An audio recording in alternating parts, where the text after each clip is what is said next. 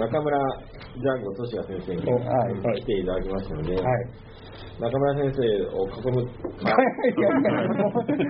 訳してるだけだからと、あんまり囲んでもってる感じですよね。翻訳者はまた別えーに。役者の講演会、うん。まあ、今回って感じでもないですよ。まあまあ、あ人生を囲む会という。まあ立場ですが、これ結構ですね、長い話で、多分、あの、一応 D&D 用版を、サプリメントを少なくとも4冊翻訳してる私が、多 分一番詳しいと思うんですよ。ええそうですね。はいこの中で間違いない間違いなく D&D、特に第4版のはいその、これ書かれた当時、4版でだ、これ第2版準拠で翻訳したんですけれども、3版目出してエニー賞とか取った時って、あの、実は1版の時なんですよ。で、その当時は5版出てないんです。今、日本で流通している D&D5 版じゃなくて4版の時なんですよね。なので、準拠してる内容も結構あの、4版当時の話が結構入ってるので、そうなると岡田先生が一番その事情というか細部に詳しいディティールに詳しいあれになると思います。なので、私がこれを読んで思ったのは、非常にいつも考えてたような、今でも考えてるような話が延々と書かれていて、そうい。う意味では、まあ、想定読者なんですね。うんで、まず分かっていただきたいのは、例えば、この、ゴルファン・バウアーさんの本も、しかもうちにありましたからね、サプリメントね。はいはいそういう意味では、実践的なんですね。特にゲーム編集の現場で、こう、書かれてるようなアドバイス。要するに、例えばですね、ダンジョン誌、ドラゴン誌ってのは D&D に専門誌であってですね、でバーマーはダンジョン誌の専編集やってたんですよ。はいシナリオには、シナリオだけじゃなくて、それをどう運用するかっていうのが書いてあって、それは簡単に言うとゲームマスターへのアドバイスなんですけど、半分ゲームデザインなんですね。うん。心得と、どういうふうに運営していくかっていうのがあって、まあ簡単に言うと、ある種、セミプロに書いてる、まあ OJT なんです、実際にね、現場で。で、こういう話をまとめるとこうなる。うんそうですね。そういう話なんですね。で、結構面白いのが、あの、これ日本語で、ツイッターとかで同じようなこと言うと、あっという間に炎上するような話がたくさん書いてあります。はい。例えば、ドブ・ファインソンというですね、はい D&D 4版の時のリードデザイナーですねデザイナーが寄稿している会があるこれなんていうのはですね、第4版デザイナーが第3版やって、ぶっちゃけこれ俺がキャラクターで出しててどういうマジックアイテム持ってるかで全部決まってるんじゃないとかいうことをはい書いてるわけですよね。はい、あの前の班について自分が担当したのはその後の班なんですけど、あの第3班について彼が不満だってはっきり言ってるのはそのスペルキャスターといわれるあの魔法が使えるキャラクター。で D&D のシステムでは魔法使いはスペルっていう形で使える魔法が呪文としてストックできる。で強くなればなるほどストックしておけるその種類も数も増えていくっていうのでパワーアップしていく形になるんですがあの実はバランス的にスペルキャスターは非常に攻撃力の高い。例えば火の玉を投げられるとかっていうのにしてもレベルが上がるたんびに敵のモンスターに与えるダメージがもうどんどん増えていく、であの火力として非常に優秀になっていくんですね。しかもそれに加えてやれあの鍵のかかった扉を開けるだとか透明にしばらくみんなを透明にしてモンスターから逃げられるだとか便利なものもどんどん手に入ると。それに比べるとではあの鎧兜をつけてあの都市空間で戦うあの武器のみが命のファイターと言われるような戦士クラスはどうなのかって言われた時に彼は気づいてしまったわけです。俺のファイターが強いのは俺の持っている魔法の剣のおかげであるっていう事実にでそこでもう実はキャラクターとしては自分の扱っている自分の分身であるキャラクターは実は能力的には戦力としては頭打ちをどこかの段階で迎えてしまっていてそれを尻目に魔法が使える奴らはどんどんどんどん強くなっていく。それを羨ましいなって見ながら俺がどうなってるかを顧みるとアイテムとの混合物に過ぎないじゃないかっていうのが気に食わなかったと。でそれで彼はまあ第4版ではそういうのはやめようと考えてそうですね。4版を別の形に、はい。マジックアイテムとかによるでマジックアイテムの魅力は彼は認めているんですが3版の時のように自分自身で魔法の呪文をストックできないキャラクターは魔法のアイテムを習得することでしかある一定以上のパワーを得ることができないというのは嫌だと。そこで彼はあの別のパワーとかフィートって言ってあのそのキャラクターが身につけられる新しい力っていうのを設定してそれを複雑にこう取り入れることで、あの魔法のそのアイテムに頼らなくても強くなる自分のキャラクターっていうのをやればみんな満足するはずだ。俺みたいにその戦士として戦う職業が好きだからそれを選んだんだけど魔法使いに比べてある段階で成長性がストップするっていう現象を止めることができるはずだっていうことを考えたでこう組んだんだよという解説をしてくれてるんですが、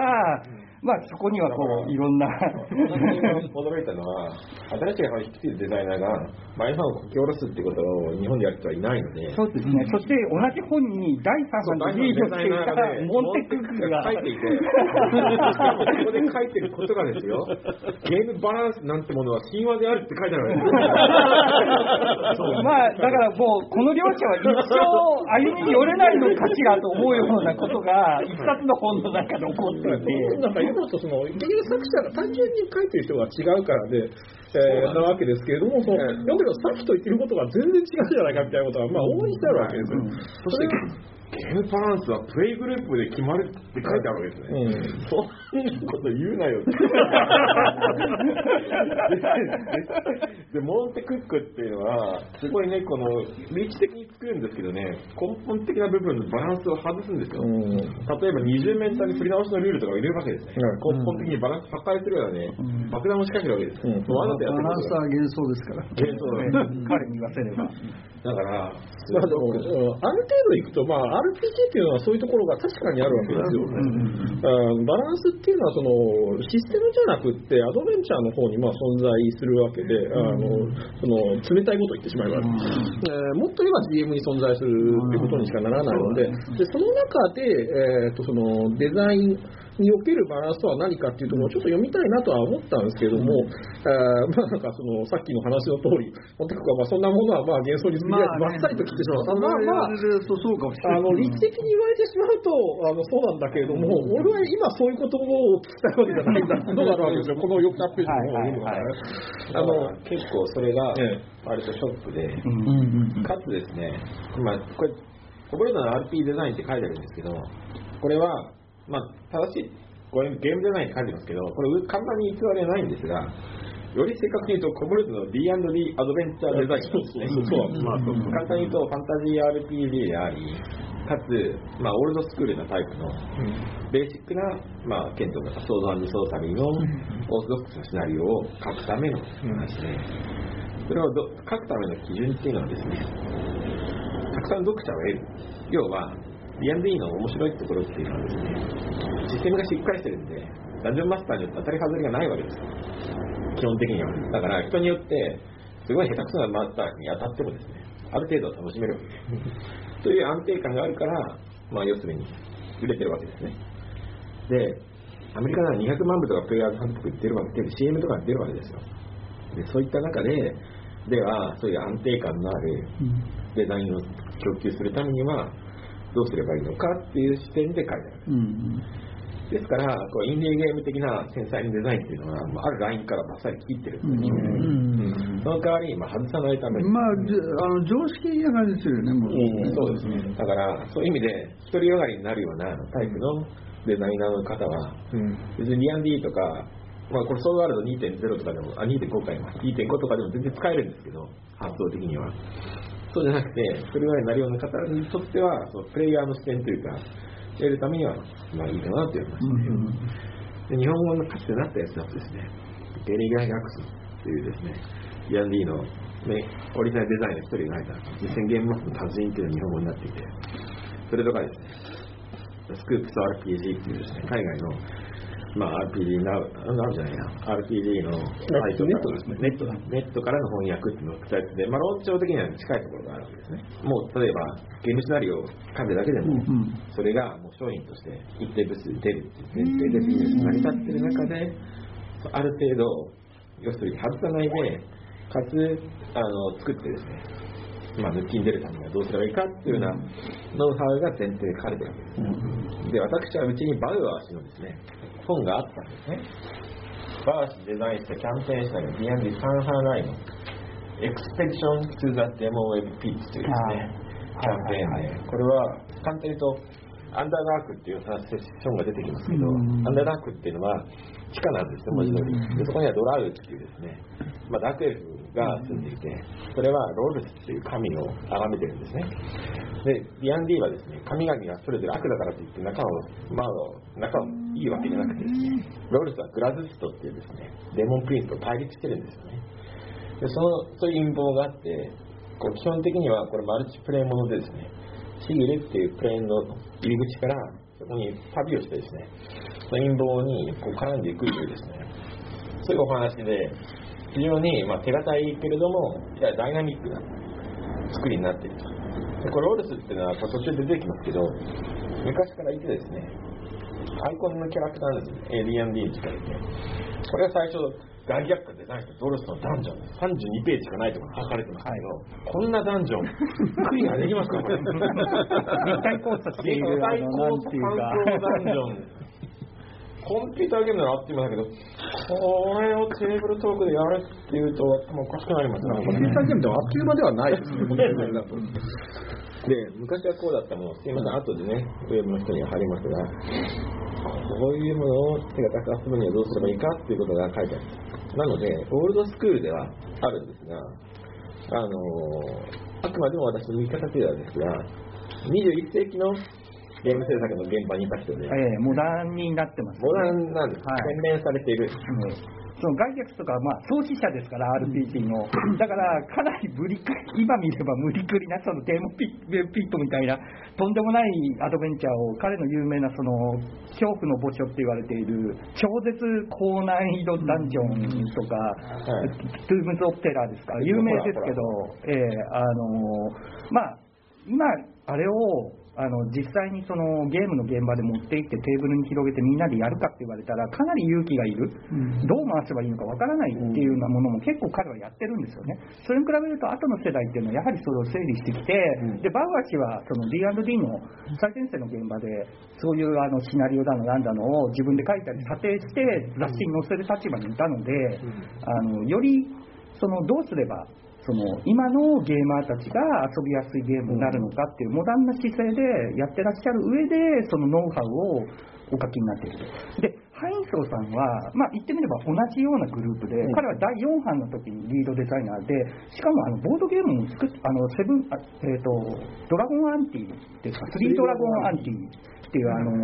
D&D がモチーフだって言いながら、もう完全に、あのああれはグラフゲームって言ってあれ復刻しましたよね。復刻しましたね。カード3枚の合計高いとこ勝つやつやつですよね。そういう意味で、ボードゲームとかも作れる。今、しかも今時のボードゲームが作れるデザイナーですから、よりモダン思考が強くて、なので、実はその64ページから、その問題発言があったと言われている64ページからのフックをつかむっていう、彼は、あの、彼自身のその、特に RPG、まあ、彼は RPG に限定しないでもあのセオリックにその自分のやり方を通用するはずだとしてますが、あの RPG を作る自分はどういうふうな手順を踏んでいるかについて書いているんですけども彼が第4版を作るこあれについてかなり内幕を話してくれてるんですね。であの先ほどまで MTG の話をしてましたが、彼のその第4版デザインのさっき言ったあの俺のキャラクターが結局アイテムとの合成物によってしかパワーを戦力として役立たずになるのは嫌だ。それを拒否した結果、自分のキャラクターに何か別の力を帯びさせればいいじゃないかっていう発想は、実は MTG とかみたいなそのトレーディングカードゲームの方から彼は着想を得ていて。はい、あの特殊な要素を別にリストアップして、そのリストの中から買うっていうやり方、選択。MTG っぽいね。MTG っぽいですね。あの成長するたんびにレベルアップっていうような形になった時に与えられるポイントを消費してそれを買うような形でどんどんパワーアップしていくと。でそれはそれぞれ個性的な効果を持っている。それを組み合わせれば魔法使いの魔法の呪文が増えるのと同等かそれ以上の効果があの選手とかにもモテるんだっていうやり方をしたと。で彼はその中であのエクセプションデザインだと言ってるんですね。例外処理を導入したデザインであると。つまり他のあのゲームの中で一つこう戦いだったら戦いで一つのシステムの中でバトルを繰り広げるわけですね。だけどそのパワーやフィートっていうのはよそからある効果を後付けでくっつけてくる行為なんですよ。なのでこれは言ってみればルールにさらに例外処理のルールを次々につけていく形であると。これは TGCT からトレーディングカードとかを参考に入れたと。で、彼はこれについて自分がもしウィザード・オブ・ザ・コーストに勤めていなかったらやんなかった。こんな冒険はできない。できない、なぜかというと、先ほどの話題で出ましたように、あのバランス調整が非常に難しく、R&D チームをそうやってあのように編成しなければ、ローズ・ウォーターさんのような人が温度を取り、しっかり R&D をやって、なお、MTG ほどにもなってくると、その例外処理の連続が一撃でその必殺攻撃を浴びせられるようなバグを起こすわけですよね。それを小チームグループで作ることが前提になってしまっている RPG のデザインでもしやっていたら、間違いなくそれはあの調整不足の原因になる。でも彼は幸運なことに自分はあのウィザーズ・オブ・コーストで D&D の最新版を任されたわけです、彼の場合は。なので、それができたと。だからこれはできたと。だけど、あなたがこの本を読んでいるそのデザイナー志望者だったりとかが同じことをやれるのかって言われたら、それはちょっと幻想になってしまうっていうふうな、まあ、ある意味、多少残酷ではあるのですが、はい。であのそこら辺についても向こうの人は容赦ないなと思うんですけど別のデザイナーの名前を挙げて結果失敗した例のゲームも 挙げられているわけです。僕これ見ましたかルーンはあのコンピューター RPG の北欧神話かなんか舞台で、まあ、バイキングの方ですかねどちらかというと北欧でも。バイキングの荒くれの戦士がやっぱりあの神話的なパワーをポイントを払って MTG のレアカードのようなやつもあってそれを購入して殴り合うで RPG って基本的にゲームマスターを中心に他のプレイヤーはみんな協力関係にあることの方が普通多いんですけどこのルーンって変わっててあの。ええ、あのプレイヤーたちみんなが競合関係なんですよ、俺が一番強い戦士だって言いたがってるバイキングたちなのでで、ゲームマスターまでがその戦士どもに試練を与えてダメージを与える役割って固定されているので、みんな勝利点が得られるんですよ、人殴ると。だからまああの RPG をフェアなゲーム化しようっていう発想のもとに作られてるゲームなんですよね。ただ RPG らしくないね。だから問題はですね、その RPG においてゲームバランスは幻想でいいんですけども、フェアなゲームにおいてゲームバランスは幻想でやったらいけない。なので、あの残念ながらルーンはあのロビン・ディ・ローズというあのインディーの方でかなり長いキャリアを持っていて評価も高い RPG デザイナーが作った作品ではあるのですが、あのまあ、確かに僕も見る限りあのどつくのはいいけどそれを守る手立てとかのバランスがですねめちゃくちゃ悪いゲームで、あの一旦誰かが頭1個抜けるともう止めようがないんですよ。だからゲームとしてはそのフェアなゲームとしては成立してい？ない誰か一人か一人勝ち抜けが現れるとみんなで寄ってたかってもあのそいつが持ってるパワーにもうこうしきれなくなって一気に場が崩れるんです。なのでこれはやりたいことはわかるけれども、残念ながら例外処理を支えるそのテストプレイの連続だったり、調整作業、R&D ができる体制ではおそらくローズの環境はないんですね、おそらく。その結果、崩壊してしまった。まあ、本当にそれが理由なのかって僕はちょっと疑問はあるんですけど、うんねあの普通にボードゲームでバランスで取れるじゃないですか、取ろうと思えば。うん、でも、その、でもこの時は取れなかったわけですよね。それはなんか、単純にボードゲームじゃなくて、やっぱり RPG 的な何かを入れなきゃいけなかったからっていう側面の方がおそらく強いんじゃないかなそれはって気がしていて。ね。そのではロビン・ローズがインディーズ代表みたいな感じであちこちで出てきます。ということあの多分これが書かれた時期にやっぱり目立っていたんだと思う、うん。あの彼は特に中間的なところがあってインディーというには結構もうあのプロ級で出ているあのゲームもあのそこそこ中堅以上の出版社からゲームを出していることが多いので多分扱いやすかったんだと思います。はい。ローズのこのルーンってやってないですけど、この頃はだってローズは日本語ややつなんてヒーローウォーズヒーローモードですね。あの、ルーンクエストの世界観を流用して、より、いわゆる最近流行りのナラティブってやつの宣伝をつけるぐらいの時期に、それをやった人ですね。ヒーローウォーズっていうのはキャラクターメイキングでサイコロをつかなくてこう作ワードの作文をするんですね。200 200もして俺はヒョルト人の選手で何々が得意だみたいな話をして得意なやつで丸をつけたりすればトピー機能になってそれ20メンタルダイスを別としてかけていくっていうそういうこうデザインなんですよ。ねだからこうナラティブ価値がだから、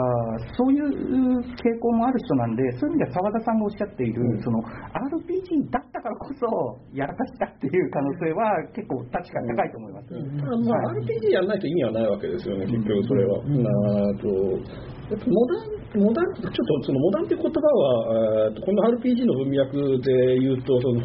えーオールドスクールの次の、まあ、あの、D&D や2000年ぐらいの世代の意味にもなっちゃうちょっと微妙なんですけれども、そのモダニズム的な観点っていうのが多分あって、インディーの。えーとそもそもこの RPG って何をやってるものなのみたいな、そのここのパーツを見て。で、えーだからさっき言われたような、その、えーゲームのバランスは幻想じゃないですかみたいなのが一つあるじゃないですか、例えば。その時に、えーとまあ、あのナラティブ系の RPG で、どうせだからゲームバランスっていうのはないんだから、あーその GM とかもいらんでしょうみたいな。そのプレイヤー同士が即興的に作っていけばいいじゃないか、ナラティブ。どうせやってるのはそういうことなんだからみたいな。で、そうだとすると、このルールもいらないし、あのルールもいらないし、このルールもいらないみたいな方向に、まあ、行くのも、まあ、一つのモダニズムの形だし、えー逆に、えーとちょっとそこを、じゃちゃんとそのゲーム、みんなゲームっていう幻想を持ってるんだから、ちょっと一旦ゲームにしてみようじゃないかと。あ今までのは違うえ違うよねっていうのを認めた上で、じゃあゲームっていう形を取るにはどうすればみたいな方向も、これも一つのモダニズムの形だと思うんですよ。その個々のその、えーと本質みたいなのを取り上げて、それをその、えーときちんとするなり、ちょっと変えてみるなりみたいな、そのパーツパーツをこう、えーっていうのが、えーいわゆるインディー RPG って言われてるものの、えー細かく見るとそういうことだと思うんですよ。でまあ、だからこそその、えーそういう例が、えーとあー GM も役割が限定されていてみたいな話がまあ出てくるし、一つの実験として実験として。やったっていうことですね。それをコンピューターゲームが原作としてあるのにやったんだと思うと、どうなるんだお前って、自分のオリジナルでやるんだとかく、まあまああの、よそに原作あるのにそれするのってどうまあ、っていう気持ちむしろ最高はいいのかってははいはい。でこの本の立場はそうそうではないんですよね。あそういうそのあそういう意味でのモダニズム的な立場っていうのは、えーまあ、あのそんなにあプレイヤーいないからって割とも、まあ、あの一言で切って捨ててるそそういう人がいるのはいいんだけどもこの本の立場はもうそうじゃないからね。でもはっきりともう、えーあちこちで書かれているし、えー最初の段階でも書かれている。でもっと言うと、さっき高橋さんがコメントがすでに出てますが、えーとこの本の基本的な立場っていうのはその、えーこれを出してるオープンデザイン社さんの、えーとボルガボルグボルフガング、えーとバウアーさん、えーの立場が、えーとまあ、そうであるように、えーとサードパーティーからのシナリオを売って、えーとメジャー、まあ、そこそこの、えーと RPG 業界におけるプレイヤーとして成り上がるための本なんですよ。ですから、基準に常にあるのは、世界で最も有名な RPG っていうふうに、あの固有名をトレードを避けて、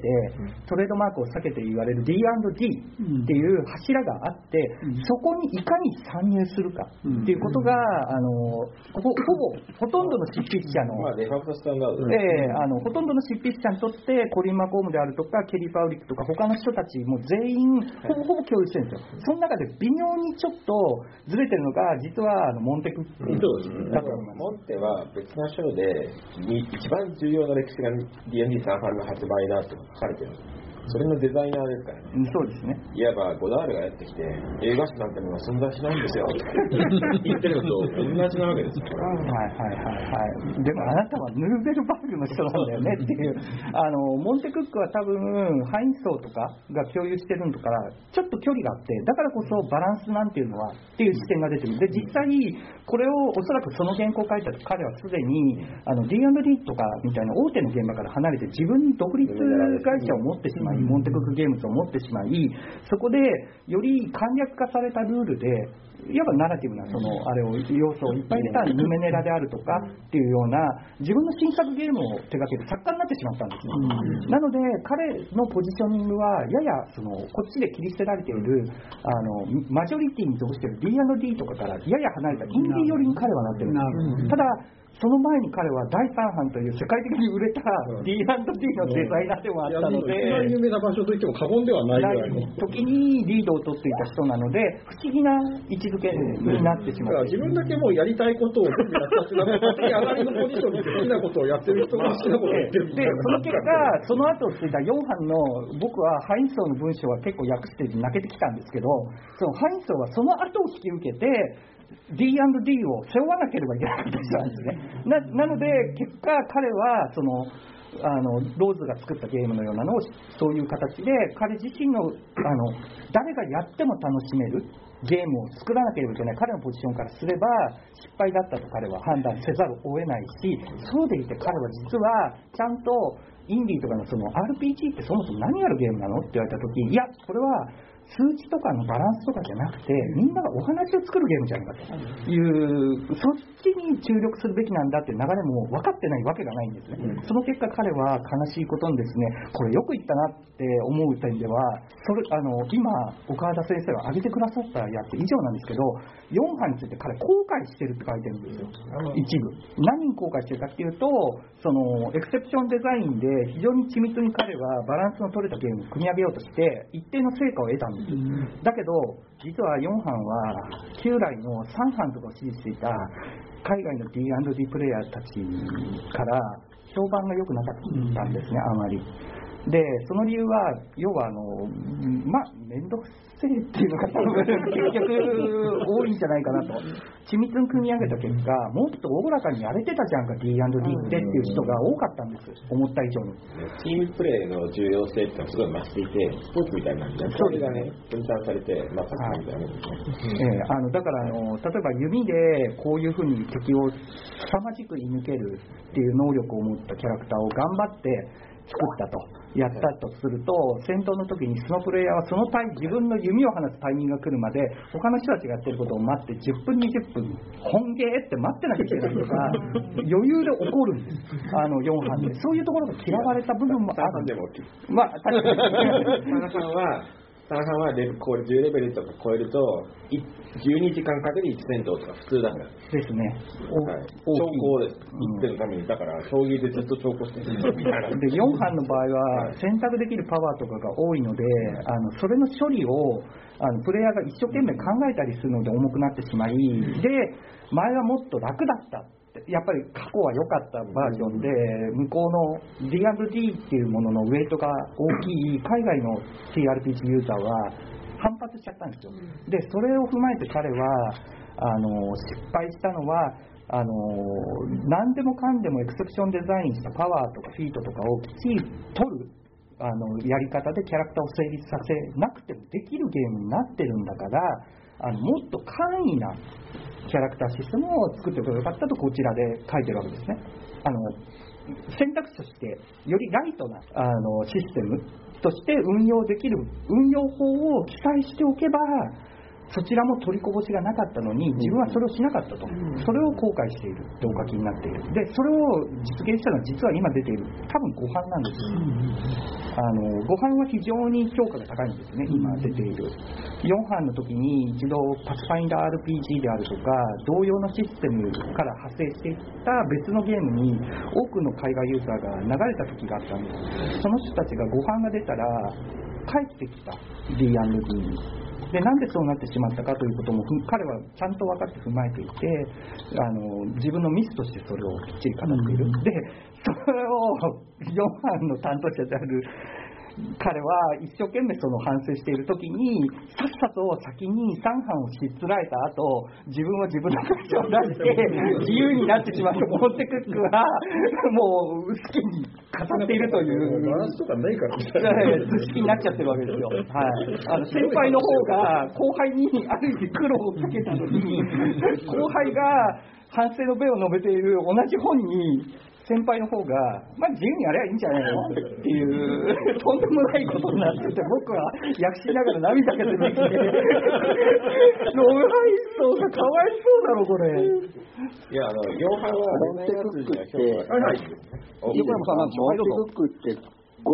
5の開発に最初関わってたじゃない。それが途中でクリエイティブなあの対立が理由で離脱してったわけですよね。はい。その辺の対立とかなんか、なんですかね、内情みたいのはあんまり出てないですか、それは。そうですね、この本には扱われてませんこのええ。うん。この本には出てないし、であんまり漏れ聞く話でもないですね、さすがに、あのー降りたことに関して。あじゃあ、なんかあの後半の方に書いてあった、あのなんだっけ、えーコラボの時はいらないやつは首を切った方がいいぞみたいな、そのことをました。それはあるかもしれません。あの、バウアー氏が、その、コラボレーションデザインについて語ってる中で、独裁者を決めるべきで、で、でも、独裁者は決めるべき。ただし、みんなが、同じように一つのデザイナー、デザイン物に対してデザイナーが複数いるというのは、まあ、最近の流行であるし、非常にメリットが高いとしながらも、あのやっぱり独立心が大きい人間とかデザイナーには多いですから、そのような一匹狼タイプのものがいると分かった時には容赦なく切れと、でおそらくモンテクックはお一匹狼タイプのデザインであることは間違いないと思います。はい。あそれあと20年ぐらい経ったら、多分暴露本と出るかもしれないですね。はい。ガンギャックスが TSR を追い出された時のような、はい。まああれはクリエイティブじゃなくてビジネス的な対立ですよね。うん。であの、高橋です。ちょっと、そこで、ちょっとメモも書いたはいはい話で、まあ、これ脇話なんですけどえっ、と、三班のデザイナーとモンテクック以外にもジョナサン・トゥイートともう一人いましたよ。はいあの、あの三人の関係って一体どうだったのかっていう資料って今、表に出てるんですかね。いや、あんまない。ですね、僕が見てる限りないです。あの非僕常に個人的にはジョナサン・トゥイートのファンなんですけど、僕も好きです。あの、そう、なんですけど、そのモンテクックがすごいパスファインダーの看板をついちゃって、なんか D&D 三班の顔みたいな感じで振る舞ってますけど、本当にそれでいいのかっていう、僕のゲーマーファンとしては。ちょっと、はいあの怪しいところがあると思っておりまして、であれば、そのジョナサン・トゥイートが D&D 三班にどのような貢献をしたかっていう話にアクセスできれば、モンテの天狗花をへし折れる モンテをやっつける会みたいになってるんですけど。いや、僕はハイスを。やっつける必要はないんですけどね、なんかちょっとロブハインとかわいそうになっちゃって、そういうことを考えます。あのこの本読むと、ハインソのその誠実さ、ある意味あの、デザイナーとしての誠実さを知ることになるので、どうしてもちょっと、あの 僕も心情的にモンテよりも、モンテが才能のあるデザイナーだとは思うけど、今のヌメネラとかを見ても、ハインソの方にちょっと気分が寄るのは間違いです。で、ツイートは僕も重要なデザイナーだと思ってて、この本では一部にしか名前がちょろっと出てくるだけになってしまってるんですが、それこそバウアーによって、あのまあ、切り捨てたと澤田さんがおっしゃった、その D&D を中心とする海外市場の RPG においては、その暴流に位置するインディーズっていう方に寄ったデザイナーとして彼はある意味扱われていて、あの彼が出したあのエバーウェイって今ちょうど25周年記念版がキックスターターで出てるんですけど、はウィザード・オブ・コーストから出たにもかかわらず、インディーな方向性を持った、TCG 要素があるナラティブ RPG。ナラティブ RPG として出てしまって、ちぐはぐな内容、ある意味、コンポーネントが、カードが、豪華なカードがいっぱいついている、素晴らしい、美しいものなんだけど、ルールは結構投げっぱっていうか、あの読んでお話を語る気持ちを高めて、頑張ってタロットカードみたいなのを引いて、そのリーディングで、あのキャラクターたちの運命はサイコロとかじゃなくて、それで決めようねみたいなのだったんです1995か6でしょ、あのゲーム。あそうですそのなんか当時の RPG プレイヤーがそのゲームできるわけないですよね。日本で深淵が出る直前ぐらいなんですよ、実は。はい。えだっーて、にまだバーミュハウゼンなんて21世紀でしょ、それこそ。ですね。はい。で、まだそういうそのストーリングテリストーリーテリング的な、えっとライトの RPG っていう概念そのものがなかった時期じゃ特ないですか。に、よりによってというか、あのウィザーズ・オブ・コーストから、すごく豪華なカードを満載した形で、豪華ボックスセットで高額商品として出してしまったんですね。その結果、なんかあの、求めてたものが違うとなった層がおそらく多くて、僕は舞い上がったんですけど、いや、なんか僕もそうだし、こうなんか謎の物体が出てきたのを見てくらいの感じでしたよ。オーパーツっぽかったんですよ、あの当時。で、そういう方に、彼はモンテよりもさらに早く行ってしまった人なんですね。あのだからエヴァーウェイは、ウォルフガング・バーガーなんかは、もうはっきり新月に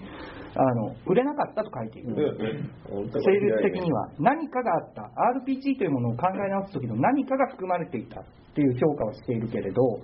売れなかったと。で彼のその前に出したアルスマギカっていう中世ヨーロッパに本当に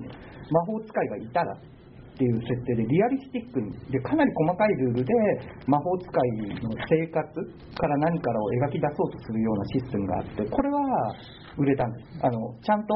ゲームっぽかったから、はい、でそっちを彼は評価してゲームですよね、まだね。はい日本でも出そうになって待ってたんですけど、出なかったいやー、出なかったのも残念すぎて、本当。ですね。いや、すごいですよ。その50人規模のスポーツを経営するマリーのアトリエみたいなゲームなんですそうですね、本当に本当に、あれは日本でたくさん遊びたかった。えーだからあのツイートと残念なのがそのモンテクックっていうのは D&D で結びついているしその後ハインソーとかが出てくるっていうデザイン関係が D&D を軸にした海外 RPG っていうのはあるんですけど残念ながらそのモンテとジョナサンが果たしてどういう関係にあったのかっていうのがで先に出てたジョナサンツイートとその後そのご飯もやるよみたいなこと言ってて降ろされたモンテクックっていうのの間柄がどうなのかっていうのが情報としては捕まえられないんですよね。ううんん。この2人の関係はちょっと面白いかもしれません。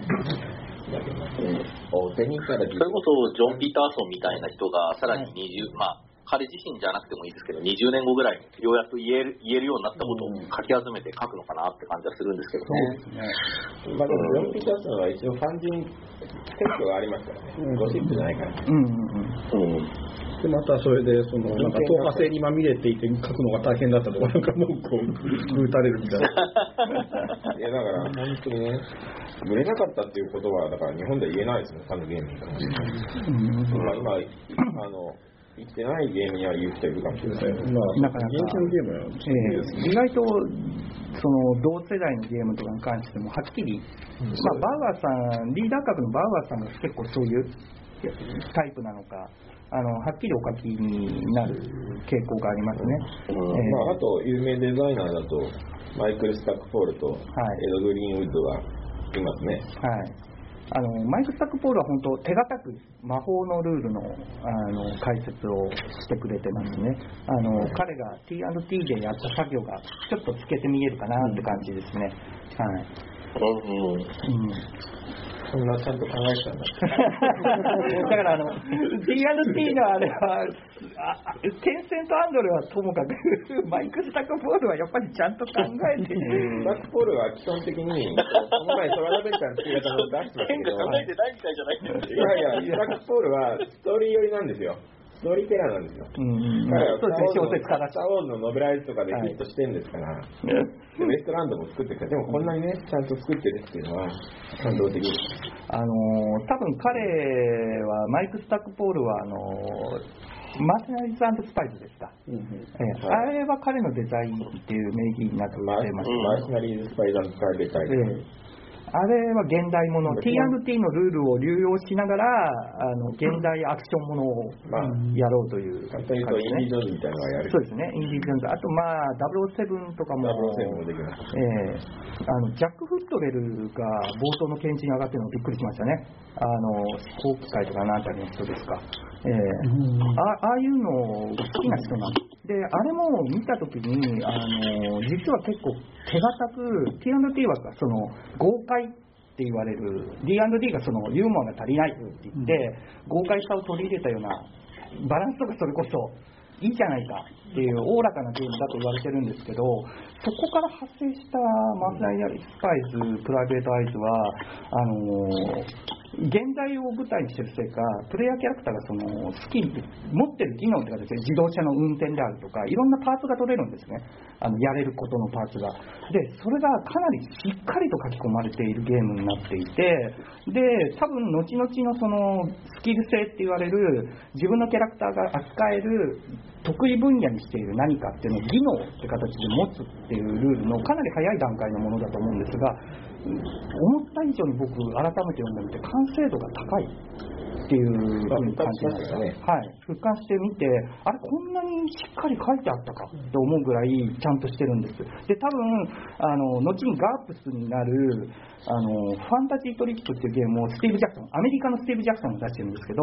アメリカのスティーブ・ジャクソンが、あの、後にガープスでも使う、あの、スキルシステムって、まんまこれ流用じゃないかなというふうに思いました。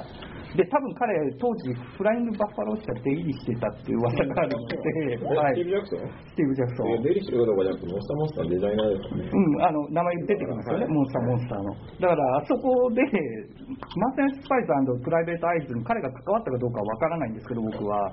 それにしても、多分あのマイク・スタックポールの仕事を彼はかなり盗んだなって気がしてます、いい意味で。はい。だから、スタックポールが結構魔法とかのシステムについて結構明確な魔法っていうのを数値化したりした上でゲームで使えるものにコンバートしようと思った時にどんなシステムが考えられるのかっていうのについて結構しっかりとあのシステマティックな発想を持ってるっていうのはそれほど先にそれを知ったんで訳していてそれはあまり僕は意外ではありませんでした。はいでクラス性スキル性という言葉がピンとくる人来ない人ってどれぐらいの割合ですかちなみにみんなわかるそうでもないぼんやりとはぼんやりとは、まあ今はコンピューター RPG のスキルまあまあそうですね。あのコンピューター RPG 日本のものだとクラス性ユーザーのリーとかは、とかドラクエとかはクラスはい、戦士とか魔法使いとかいてっていうあれがクラス性ですよね、はい。それに対して、最近のあの日本で流行り直したクトゥルフなどは、あれはスキル性なんです。そうですね。ただ、あれも、まあ、職業っていうものを、まあ、なんていうか、そのスキル性の制限を、こう、ある程度かけるっていう意味で、弱めのクラス性のような役割を果たしてるんですけれども、まあ、基本的にクトゥルフが前提としている PRP は、スキル性として認識されている。あのやれるそういう分類ですかね。やれるそのなんていうか技能それこそ技能って言われるものが100個も200個もこうリストアップされていてそれの成功率が何なのかっていうのを個別に決めていてその集積でキャラクターを語るっていうパターンですね、パーセントルールのスキル性って本当になんかね、存在意義がよくわからなくて昔から。この、このスキルを取ることで、うん例えば、えーあと成功率が15%ぐらい上がるわけなんですけども、この1回のセッションで振るダイスの数に対して、この15%の原因は一体何の意味があるんだって昔から疑問があったんですよ。で、それはそういうキャンペーンで取り続けることによって差異が出てくるっていうデザインだとは思うんですけどね。で、クラス性ってまあ、なんかできないことははっきりとできないじゃないですか。だからなんでわざわざクラス性でいいのにスキル性なんか使うんだろうっていうのはずっと疑問もあって。クラスのシステムだと、もう得意分野が決まってるわけですよね、あの魔法使いは魔法を使えるが、戦士は魔法は使えない、代わりに武器を扱うのが得意であるっていうふうに、まあ、自分は、まあ、いろんな答えあると思いますけど、なんていうか、キャラクターをデータで記述する欲望みたいなのがまあまあもちろんそうだ支配されてるんじゃないかなと思いますね。100%ってなんだよ、スキルって100回。そうですね、自動車運転100%って何のなどういう意味なんだろうって、ちょっと言われてみると、不思議な感じします。そうそう。ええでもこう、ストーンブリンガーって剣センターのデザインしてみると、エルリックの持っているストーンブリンガー880%って書いてある。命中率800%ってなんだでもあれ、そこら辺やっぱりうまいじゃないですか。あの、その、それを4分割して最大4回攻撃できるけど、それの根源値が220だから、あの、自動的にクリティカルになるみたいな。なるほど。やっぱ自分が負けって他人数で殴れるようにこのこの本にも他人数殴れるようにした方がいいって書いてある。まあまあ、ちょっと理由が違うと思いますけどね。まあ、この辺りを話すときりはないんですが、あの、じゃあ、エルグリーンウッドっていう有名デザイナー、はいコードンレールですね。そうですね。あの D&D の、まあ、メイン級のワールド設定に深く関わっている品種になりますね、エルグリーンは。エルグリーンウッドなんて自分で作ったキャラキャンペーンワールドに一番強い自分の持ちキャラを導入した人っていう印象しかない。わがわがままなやつじゃねえかってエルグリーンウッドっていうのはすごい強い魔法使いがいて、それが出てくるんですよ。お気に入りなんですよ。彼がしたのは、まあ、ああのこれこそその D& この本が D&D のその D&D 畑でデビューすることをどこかで前提にしてしまっているっていうことで言うと、エドグリーントンなんかまさにそうですね、10えー、とページ数が182ページの15項目目ですか、卑劣なプロットを作ろうって書いてあって、これはもう完全にそのゲームで扱うシナリオやキャンペーンって言われる連続ものの物語のプロットをどう立てるかっていう話になるので、で効果的なプロットを彼はあの卑劣なプロットと呼んでいる。でまあ非常にそのなんていうかあのこうライティングスクールの講座みたいな内容ですよねこれ。基本的には設定もキャラクターも全部ワールドも全部作り込むことがいいというですね、そういう思想に立っているっていうのがうんうん非常に結構ですね、新鮮なんですね、うんうん例えばマザーミステリーじゃなくてミステリーの回とかありましたよね。ありましたよね。あそこもちゃんと特殊設定を魔法とかでミステリーの要素が出れるところは魔法をちゃんと出すって書いてある。こういうのは日本のミステリーとかはそんなどうでもいいみたいに最近結構出てきてるので、特殊設定でも。天使は出るけど、まあそういう世界だから流しちゃうみたいな話が結構あるんですよ。で若い世代がそれを受け入れてるみたいな風潮もないわけじゃない。そうじゃなくて、しっかり作り込む。こうワールドビルディングのところで、エム・ジョン・ハリソンっていうですね、こうイギリス代表するファンタジー作家で、こうグイを使いまくる作家で、セビルコニウムって古代ローマをモデルっていうふうにしたファンタジー世界が有名なんですけど、どの短編でも書かれてるのが違うんです。そうじゃないよっていう。それはわかるけど、あえてそうしなくて作り込むべきなんだという、確固たる思想があるっていうのは割と新鮮。通してみると、日本の読者がどう読むかっていうのをやっぱり訳していて、僕はどうしても考えたところがあったんですけれども、やっぱりあの書いてて思ったのは、その非常にその世界で一番有名な RPG であるところの D&D、そして販売シェアも圧倒的っていう。あのユーザー数の数がまず分母が違うっていう支持を受けているゲームをベースにしているのはもちろんなんですがあのデザイナーの方もだからこそ、ものすごい呪縛を受けてるんだなという印象がありました。ただ先ほどのあの区分けで言うと、これの出張者であるバウアーさんは、その一段その新しい世代にやってきて、い今の僕らに対して、こういうふうに D&D を遊べるよというのを提案できる世代の人としていて、でまあ多分本来モンテクックはその前にそれを打ち立てた人だったんだけど、オールドスクールの原型みたいなのをきちっと形にした人だったんだけど、それが今やなんか一番そこから離れた新世代の顔をしてなぜか彼はいる。で、間にハインソーがいる。っていう風になってるんですけど、あのどの世代を取ったところで、オールドスクールであろうが、そこからさらにもっと今の若い人たちにも遊んでもらえるようにしようよ、そういう気配りをしようよってやってる人たちの世代、バウアーの世代にしても、あのまあ、モンテクックがひょいっと入っていったインディーとかも面白いよね、で RPG ってあの D&D だけじゃないよねっていうような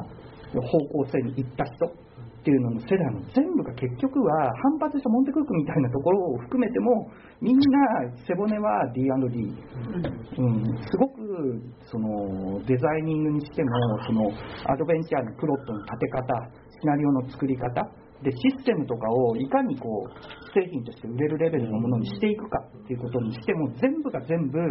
その日本では考えられないことなんだけれども D&D っていうゲームの持っているシステムとそれが作ってきた世界観みたいなものっていうのにあのユーザーだけじゃなくてデザイナーの方もかなりのくびきを受けている、その制限内でやっている。それを自覚してるからしてないかはともかくとしてやってるんだなっていうのがあってで我々日本人から見ると逆にそれがすごく異質なんですよね、僕らは D&D の魔力にそこまでとらわれていないわけですから、ええ。だから逆にそのあのじゃあ反面でこの中で当然あのまんま使えるパートは非常に多いんですよ大量に。そのこういう点に気をつければバランスが取れるのかとかそれこそ戦闘とかのバランスが取れるのかとかあの面白いそのワールド設定とかっていうのはそういうことなのかとかって気づきがいっぱい得られるんですけど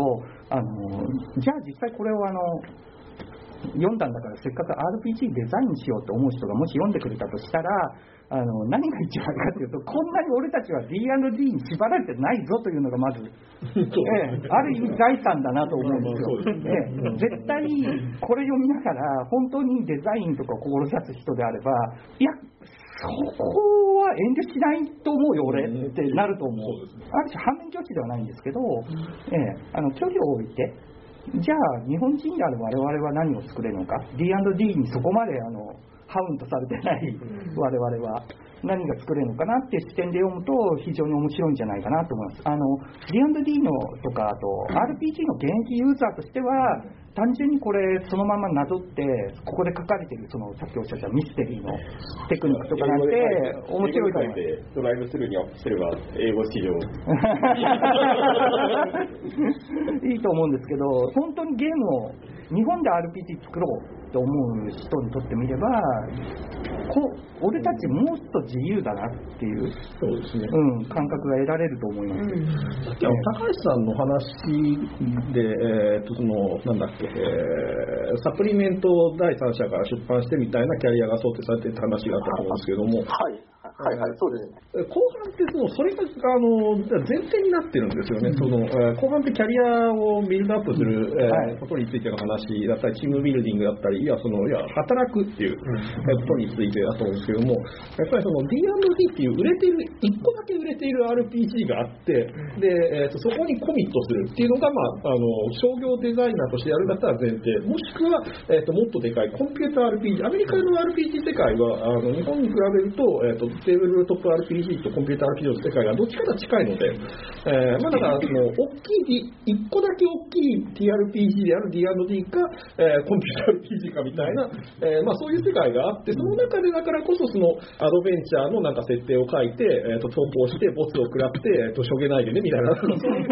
世界でキャリアを作るっていうのが、まあ、ななっちゃうわけですけども、我々は別にそもそもキャリア、例えば商業的な RPG デザインとしてキャリアを始めたいときに、その D&D の何かしらの設定なり、あのシナリオのパーツなったりを投稿することが始めたら絶対にしないといいんですよ。絶対しないです。だからまあ、そこその時点でやっぱりなんかその前提が全然違うんだなっていう感じは、そその辺からもあの全然好きそうなんですけど、この本って。あの特にそうですね、後半のなんかその部分は思いましたそうですね、執筆とか。筆とかええで、あのー早い段階でも、あの、バウアー氏が書いてる中で、その、彼はあの、まあ、ハインソ氏なんか、プレイ、ここで帯にもハインソ氏の言葉を伝えてますけど、プレイしたいけれどもできない、まだ誰も作っていないゲームをデザインしようっていう、まあ、ある種まっとうなあれなんですけども、バウアー氏の方は、やはり編集者だったりもしたせいで、非常にあの、なんていうか実務的な人でもあって、あの、彼の言で、同じだが違うものを作れと求められるようになるはずだっていうんですよ、プロになったら、ゲームを作るときに、特にあのこれ、ボードゲームのデザインとちょっと違うところだと思うんですよね、ボードゲームのデザインだと、新作は確かにもし有名デザイナーになったとすれば、世界的なデザイナーにもしトイバーみたいになったとすれば、求められるかもしれない。でトイバーみたいにじゃああのカタンのバリエーションをあんなに出すかって言われるとちょっと違いますよね。やっぱりボードゲームのデザイナーは次の作品は求められるけど、シリーズで何かを求められていることはない。だけど、あの、コンピューターゲームと、あの、アメリカの RPG の現場は、それを求められるんですよね。あのコンピューター RPG は当然。で、彼が例に出していたのは、あのスポーツゲームとかそういうのの、野球とかフットボールのアメフトのゲームなんかを、もしあなたがその現場にいたとすれば、当然、前までのシリーズの何作目かを任されることになるから、前と同じでなければいけない。しかし、新しくもなければいけないっていう状況になると。で、これが実は T- TRPG でもアメリカでは同様のことがプロフェッショナルには課せられる傾向があって、プロ中のプロといえば D&D であると。で、D&D を使うことは間違いないんだけど、その中で新しいものを作れと絶対に要求されるんだよって彼も書いている。これはちょっと日本と全く一旦違いますよね、ええもう D&D じゃなくても、まあ、ある種伝統あるシステムっていっぱいあるから、はい。基本的には、まあ、常に一からそれを作るのは難しいから、どっかのプレイグループというか、クリエイターグループのプロジェクトに参加して、参加して。その中の枠組みで、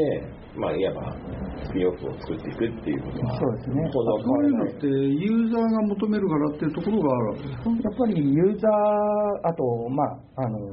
出版社が当然あの、ラインナップとしてすでにもう持ってるからですよね、でもそれが出るということは、やはりユーザーがその D&D をベースにしたものを、あのもう受け入れる体制があちらにはあるというのは間違いないと思います。ですからあの、そこから離れたと僕は言ったあのインディーズにしても、一つの流れとして、その4班がやや低調だったときに、あのーここの本ではあの D20 システムが画期的だった理由っていうようなことが、これ実は2班で追加されてるんですけどね、4班発売当時に1班目が出て、で5班が出た後でこの第2班になったんで、2班の時にこの D20 システムが RPG を刷新できた理由とその仕組みって、ケリー・パウリックっていう人が書いてるんですけど、これはあの要はあの D&D の生み出したその二重面体サイコロを振って攻撃とかいろんな判定をするっていうあのシステムをいわばオープンライセンス化して他でも使えるようにしたんですよ。でそれは日本でも出たけど日本ではそんなに大きく盛り上がったわけではない市場なんです。ところが海外ではやっぱりあの世界で一番有名なシステムを使って自分の新作ゲームを作れるっていうのがデザイナーにとっても魅力的なら出されるユーザーの側ももう知ってるルールを使ってあの世界もこの世界も面白そうなあの世界こんな話も遊べるんだってなってすごく当たったみたいなんですよ。うんでその流れがご飯が好評といった今でも結局継続していてあのーオープン化された OSR っていう形で過去の D&D のシステムはあのーまあ、どうしてもこうトレードドレスとかであの使えないものはともかくとして、あのシステムそのものは流用して構わないと、ちゃんとあの契約の条文を最後のページとかに載せておけば、あの自由にそれでゲーム作っていいよって開放したんですよね、ウィザード・オブ・コーストが。で、結果、それでボコボコボコボコ、いまだに新作が出続けるんですよ。で、中には非常にあのこうヒットというか、インディーレベルではヒット作みたいなものを生まれていてっていうふうになっているので、あの日本人が想像する以上に本当に、いやー、なんかね、ええ銀次の何が面白いんだろうっていつも思うんですけ正ど。直、正直僕は D20 システムというシステムがあのゲーム的にいいシステムなのかと言われると非常に微妙だと思ってます、僕もあの正直な話。なんだけど、やっぱり既得権まあ、なんですか規格がね。されていて、全てのシステムはそれだから、まあ汎用ですよね。えただなんかその汎用 RPG の夢っていうのが、なんていうんでしょうね、えーそんなにまだ2000年をちょっと回ったぐらいですよね。ですね。でもそんなになんかみんながそこに希望を持ってたのかっていうのはすごいびっくりしましたよ。なんか当時の D2 で今日はものすごくすごかったんですよね。あのだって日本人はちょっと1990年代前半になんかマギウスを経験してるわけですはい、はい、よ例えばね。はい。なんかもうそこでもうなんかその汎用 RPG とかか汎用のダイス振りみたいなシステムっていうのはもう完全に幻想なんだみたいなことをみんながもうなんかそこで、えーほぼ全員が悟ったぐらいだと思ってるんですけども。まあ、仮のその D20 は本当に企画がスマートで、うんこの本にも出てきますけど、見通しが良かった。うんうん。ただまあ、戦闘は1時間かかるのに、鍵開けは10分みたいな。そういう問題がが、あの、モンテクックがバッサリしてた部分ですね、それこそ。とかもありましたけど、この本はでも、割とそういう意味で、あのまあ、マイクロストックポールとか D&D やったことないって公言してますからね。はい。ただ D&D 的な価値観というよりも、こう、まあ、ある種の、なんだろう、クトゥルフ神話 RPG がすごいね、こう、可愛いんですよね。いや、この本はそうこの本はねこの本はそうですね。だから、キャラクターがどんどんどんどん弱くなっていくって書いてある。ただあの、不思議なことにというあれでもないんですけど、複数の人があのそれこそあのログハインストも含めて、あのじゃあ、RPG でどんなその目覚ましいシステムがあったのかっていったときに、複数の人があのクトゥルフの3チェックを上げてるんです。よ、ねうんはい。あの物語性とコミットしたシステムっていう RPG らしい、新しいアイデアって何か、ああいうのをデザイナーとして思いつきたいものって何かって言われたら、3チェックのことを書くんですよね。うんなんというか、あのーちょっとずっと聞いてて連想してたことが、なんかロックの世界みたいな感じで、みんなビートルズの後釜になろうと頑張るってっていう市場が前提なのに、みんな褒めてるのがなぜかマイルス・デイビスみたいな。いや、マイルス・デイビスいいし、ジョン・コルトレイもいいよ、さーて、みんなでローリング・ストーンズみたいなのやろうかみたいな、なんかそういうズレをずっと感じてるって感じですね。なんか、そういうのから自由でいられる私たちはいいよねって話なんです。そうですね。あのなんか東芝 EMI さんじゃないですけど、第二のビートルズを言い続けるというのもどうなんだっていうのがあって、えーあのどまああの D&D は現行商品。で日本でもやっぱり熱心なユーザーさんいますから、そういう意味でも非常に強いタイトルであるのは間違いない。で、そのを軸にして400ページぐらいある本が成立してしまうというのが、まあ、確かにすごいことだと思うんですよ。それの様々を書いて。あので、しかも、これ、アメリカにおいてはこの本の評価が高かった理由は、そして確実にプロ化できるロードマップが引かれていたということですね。あの日本では残念ながら、その逆に利用するしかないんですけど、アメリカにおいてはこれストレートにプロフェッショナルへのロードマップになってこれがハウスなんですよね。だからすごいです。まんまなんですよ。ああのすごいですね。なんか、小説家みたいな感じであって読まれちゃってると。思う。うん、ですよね。いや、で全部これ全部できれば、シンプルになれるあの普通にあのワードのあの文法修正文法的機能は使うなとかっていうところまで書いてありますあれあれあれ読んだ時アメリカでもそうなんだと僕はびっくりしましたからね。日本語でもダメなんですけど英英語でもあれあの文法チェック機能は信用しないことって書いてあってワードの。これがンダードじゃないあるかどうかっていうことよりもですね、ローカライズが入ってきてるので、要するにこう日本オリジナルのシナリオを書いて商品にするっていうこと自体がこう普及度とは別にライセンシー的にややなん難しいというところ、それの壁なんですよね、どっちかというとね。だからベテル普及するって僕なんかが翻訳者でリプレイとかも書いたら、まあできる立場にいたわけですけど、そうするとでも残ってるユーザーさんたちがすごい厳しいので、恐ろしくハードルが高いわけですね、あくまでも。だから、こう、本当に、こう、要はビッグネームファンでなければプロになれないというようなですね、そういうこうハードルがあるわけですね。ケオシアムとかは、そのそういうファン活動が重要だというのは、あのそれこそ D&D がそれを率先してやって成功してみせたんですよ、そのある程度のライセンシーをオープンにすることで、自由な創作活動を促す、だから今、あの PDF の形で、あちらは電子出版のその PDF で販売するっていうのがものすごく盛んだから、D&D、今の反応を準拠しているシナリオなんかの自作のものをバンバンバンバン同人として売ってるわけですよね。で、それがある意味か、市場の活況にある程度寄与している面がある。で、やっぱりよそだって D&D ほどじゃなくたって、やっぱりここで出てくるクトゥルシン RPG のその大元であるアメリカの方の出しているケイオシアムなんかも、じゃあ自分のところで第7版ってあの日本でも出ましたが、あの出したからには自分たちの許諾さえあれば、ファンメイドのシナリオとかも認めていこうじゃないかっていう方針を打ち出し始めた。が、やっぱりまだちょっとそこら辺行ききってないので、今出ているものに関しては本当ちょっと微妙な,、なっちゃってますね。特に日本では。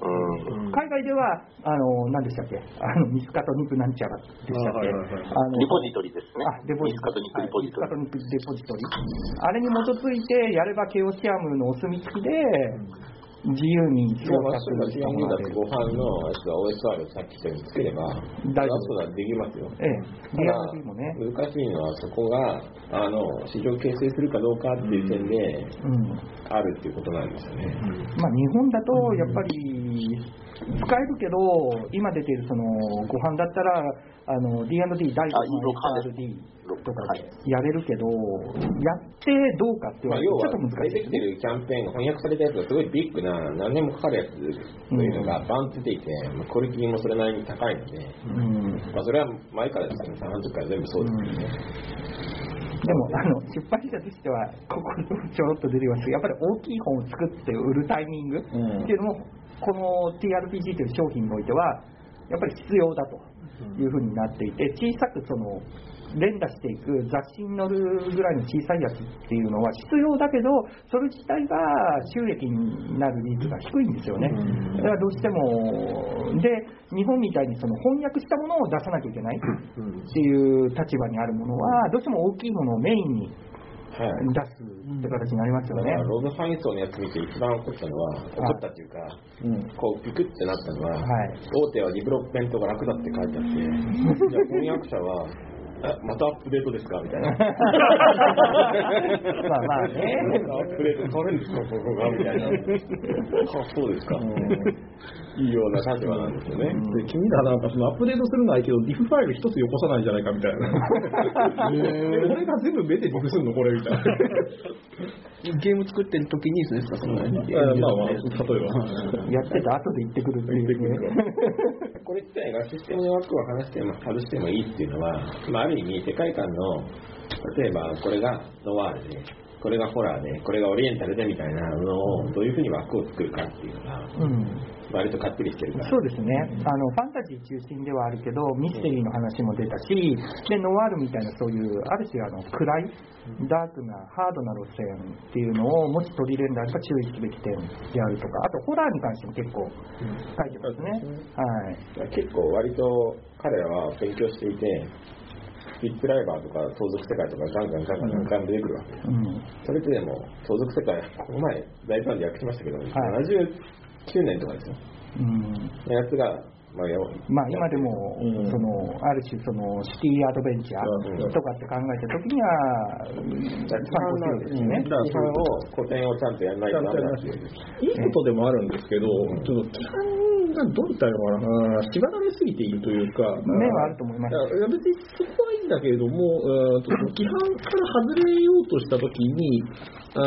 となんかその外れることに対して全く価値を置かないじゃないですか、そのえーこの本のこの本で書かれている、いや、あのいわゆるパワーファンタジー。えーが、まあ、みんながあーと求めているものであって、えっと、それ以外のものは、えーと少なくとも、えーメジャーな、えーつまりコンピューター RPG もしくは D&D、えーでは採用されないものなんだというのはもうはっきりと書いていて、序盤でばっさり切ってます。えすごいハリウッド的なんだけど、ハリウッドより明らかに遅れてる。遅れうん。ハリウッドはどんどん、でもこれ、実は第2版になった時に追加された部分、立ち変わった部分とかを僕見てますけど、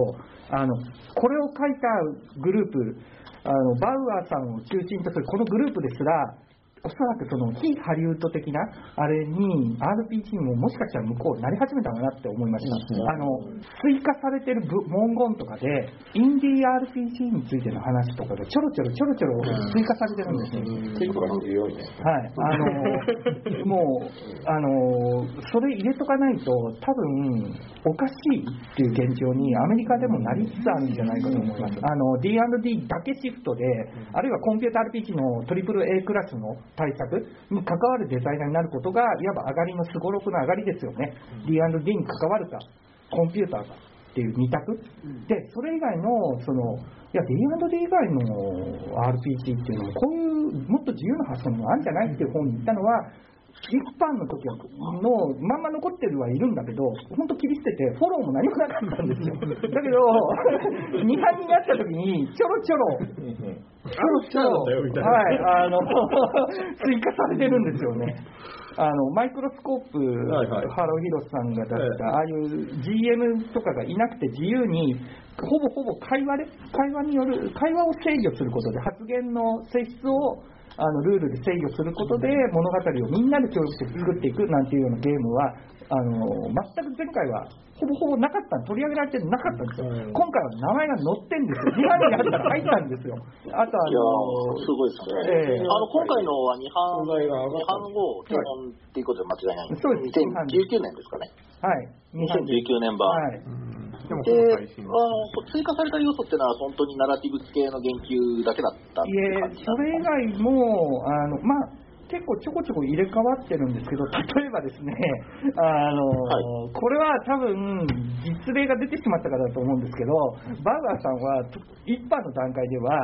あの入門向けセットみたいなものは、あの作っても無駄だ的な態度でした。D&D にしても、そのパスファインダーにしても、何にしても、あのボックスセットで基本ルールって言って出すでかい本以外に、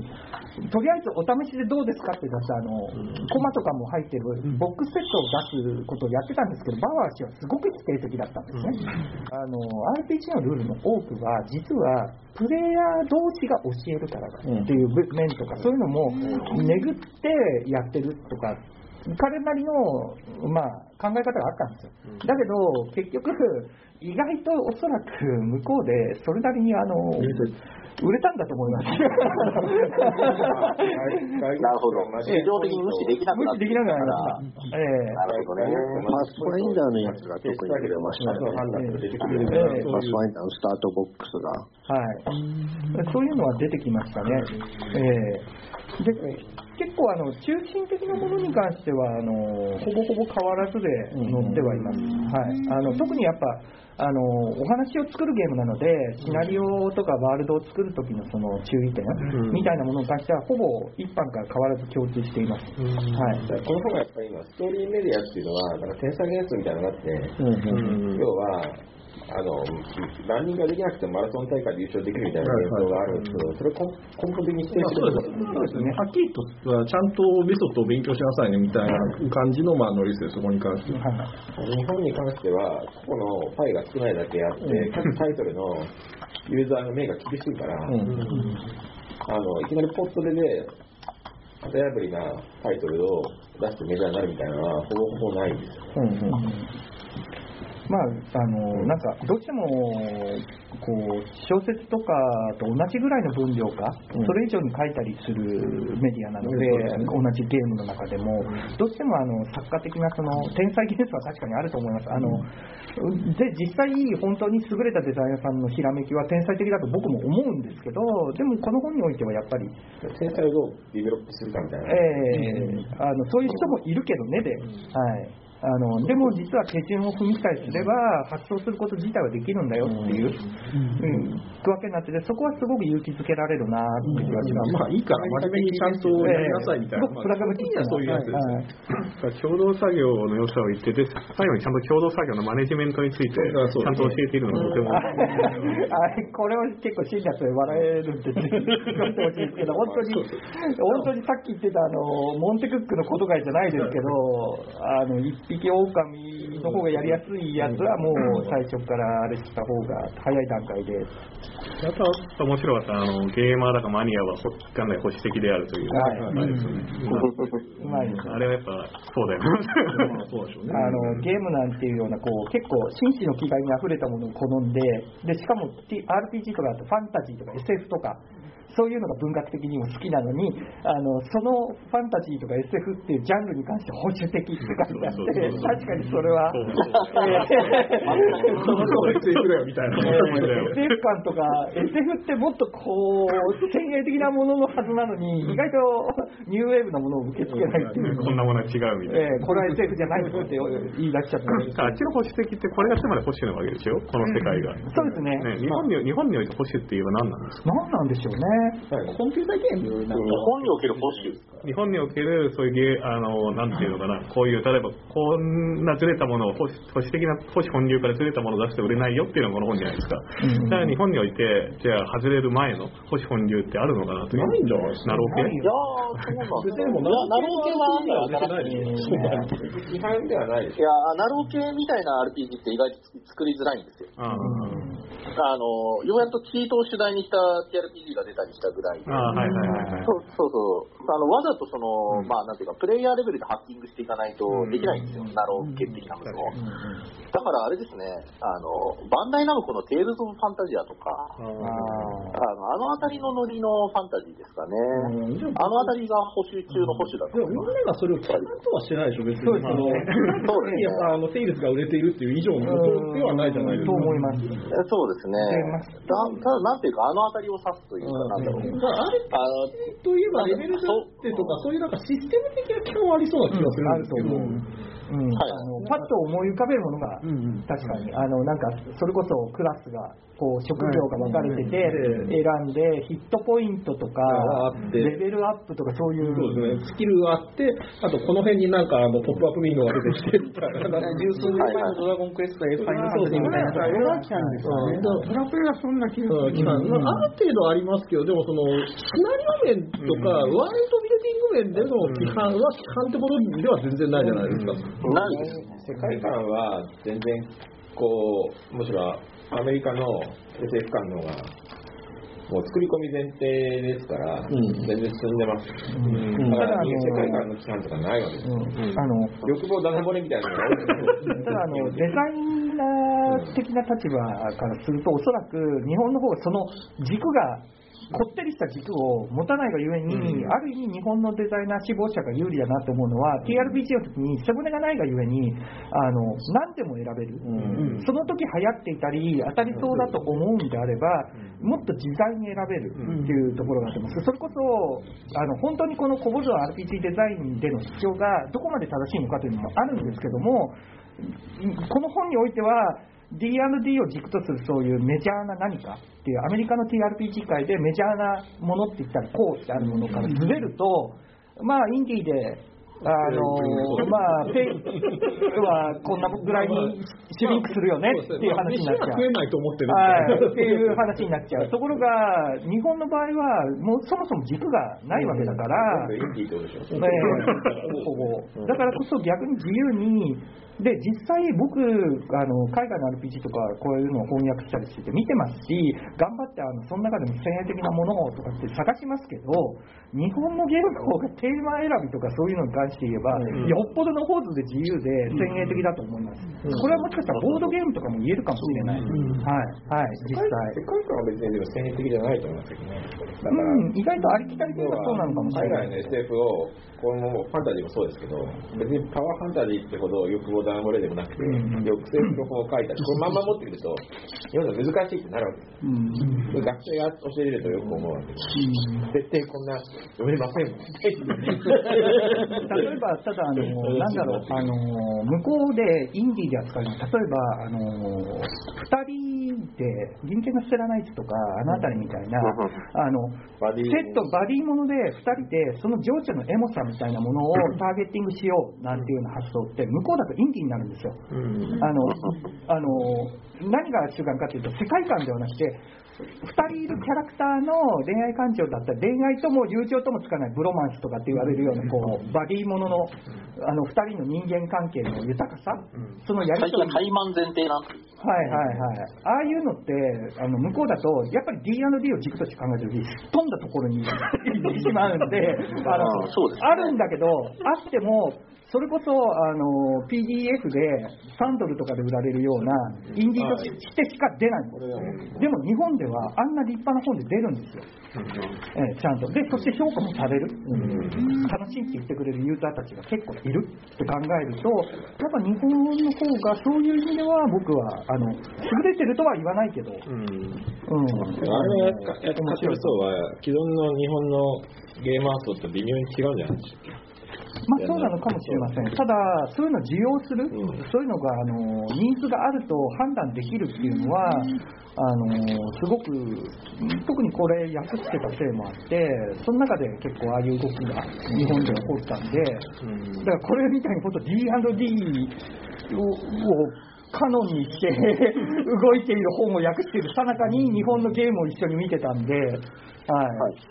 そうすると、あすいません、そそのついでにその確認したかったのが、いわゆるオールドスクールリバイバル系のはい。話が追加されたりはしてなかったって多こと少その D20 の、ええ D20 のそのが画期的だった理由で、だから D20 システムっていうのがあれされたことから、あのオープンゲームライセンスっていうのがウィザードコーストが発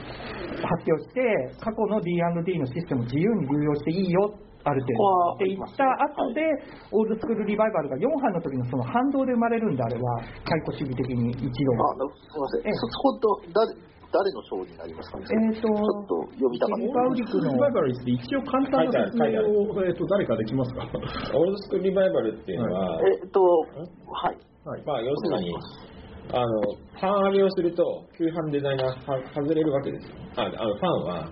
ルール覚え直さなきゃいけないから、自分の知ってるルールがいいわけです。で、全くコスト変わるから、ゼロなんですね。で、ずっとやってる人がいるわけです。でそこにターゲティングした商売が始まる。そうですね。で、それがファン活動と連動したのが第4版が、いまいち向こうで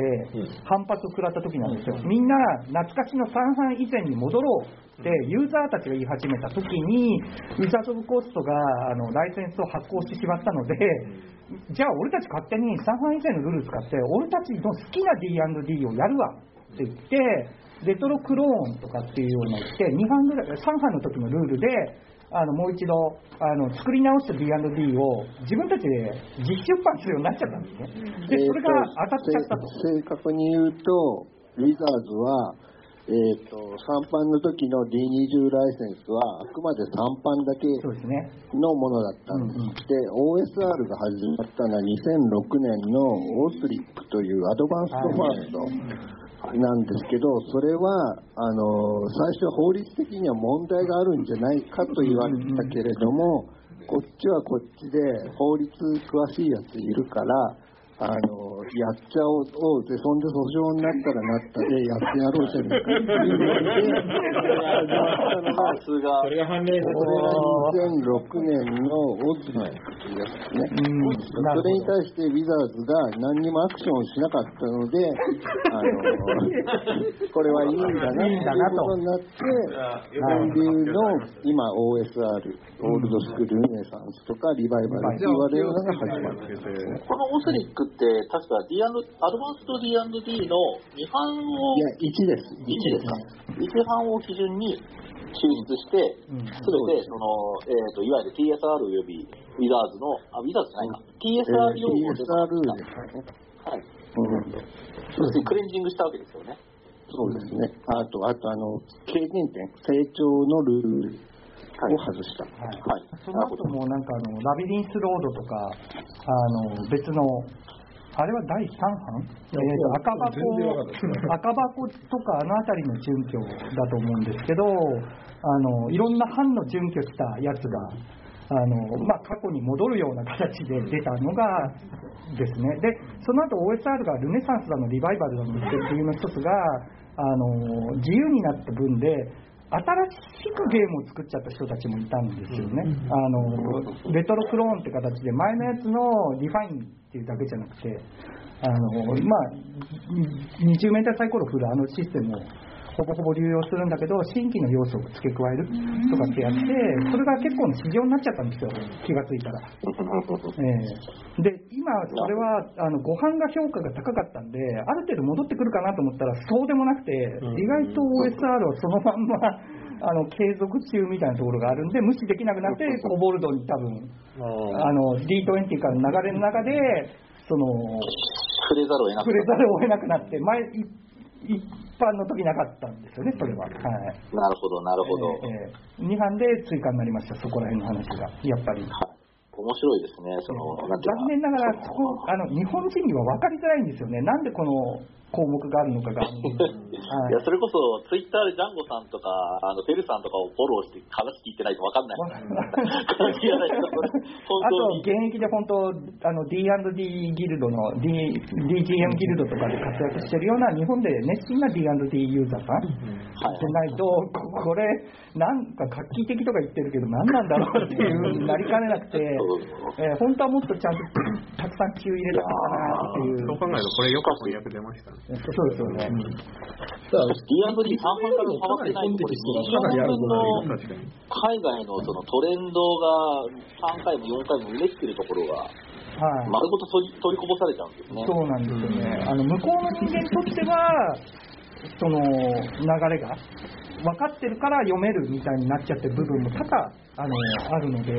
その特にその D&D 的なことの評価、あの評価周りに関しては、あの D&D とか RPG で何を作るかの話は今全然問題なく読めるんですけど、あの評価の軸が何なのかが、えー何を評価してるのかが、向こうのアメリカの、まとまった情報はないですからね、日本語でね。全然ない。本当にわかんない。今のは複数人の話をまとめると、ええ。っ、と、あれですよね、その、いわゆるオスリック系のオールドスクールリバイバルと、その完全に新しいゲームを作っちゃったパワードバイザーアポカリプスやブラックハッシュ系の、なんていうか、ニュージェネレーション的なものの2つの系統が、共にオールドスクールリバイバルって呼ばれているっていう理解でいいんですよね。よそから呼ばれることが多くて、この分類が曖昧で、あの本当はレトロクローンで出たオズリックとか、ラビリンスロードこそが僕は OSR だと思うんですね。そこがあの DA20 のシステムを流用して新ゲーム作っちゃったよーんって言った人たちのやつも、あのドライブスルー RPG とかで,、であの分類とかで OSR って分類されたり、あと OSR ハンドブックっていうのも出てて、それとかになると、あの で D&D 以外のあのベーシックロールプレイングゲームシステム、あのクトゥルフで使われているあのシステムの流用作ですら、で T&T のやつも含めて掲載されちゃったりしてるんですよ、オールドスクールルネサンスとして。なるほど、なるほど。だからちょっと概念が広がりすぎてしまったとは思ってます。本当にただ概念がよくわからないんですよ。本当は、本当は D&D 直系で、過去の旧版のレトロクローンのことを僕は指すんだと思ってます。ただ、どうしても、あの、現状が、あの、古いあれに基づいて新しいものを作ってれば、OSR っていうことにななるほど、なるほど。るので、ということは、オスリックやラビリンスロードというレトロクローンの流れさえ、いわゆる競技の OSR だけ押さえておけば、あとは全部講義の OSR としていろいろ追っていけるそうですね。はい。はい。軸は間違いなくあの旧版のリファインされたオズリック、はい、オズリックやラビニスロードとかのことを指していると思うんで。なるほど。ということは、2006年オズリックから15年いろいろやってきましたね。は、まあ、はい。なるほど。そこら辺は曖昧だったので、主にさせてもらってたんですね。主に男女発砲させて感じなんですか、なんか。そうですね。あの、4ファイの反発心も強かったので、特にあの、やっぱりあの、ランダマイザーにそのバンと一発勝負でかけちゃっていいじゃないか、うんうん。あの簡単にキャラが死ぬ、それでいいじゃないか。っていう、であの表現で、その言葉の表現で、あの勝負はダイスで、どんな風に戦うとかは、もう細かいルールとかいいから、俺は俺の選手はこうやってこうやってこう戦うんだって言ったと、あ分かった、じゃあ、ダイス打ってくれっていうシンプルなやり方でいいじゃないかっていうのが、あの彼らの大大まかな主張ですね。あのこの本の、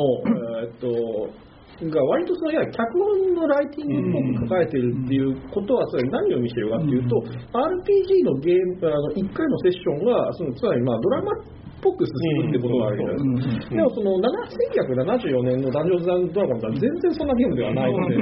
あのわわーってこうなんか盗賊どもがあの穴蔵の中に突っ込んでって、えーうまくいけばお宝を持って帰るし、うまくいかないばそこで語って死ぬっていうそれだけのゲームなんで。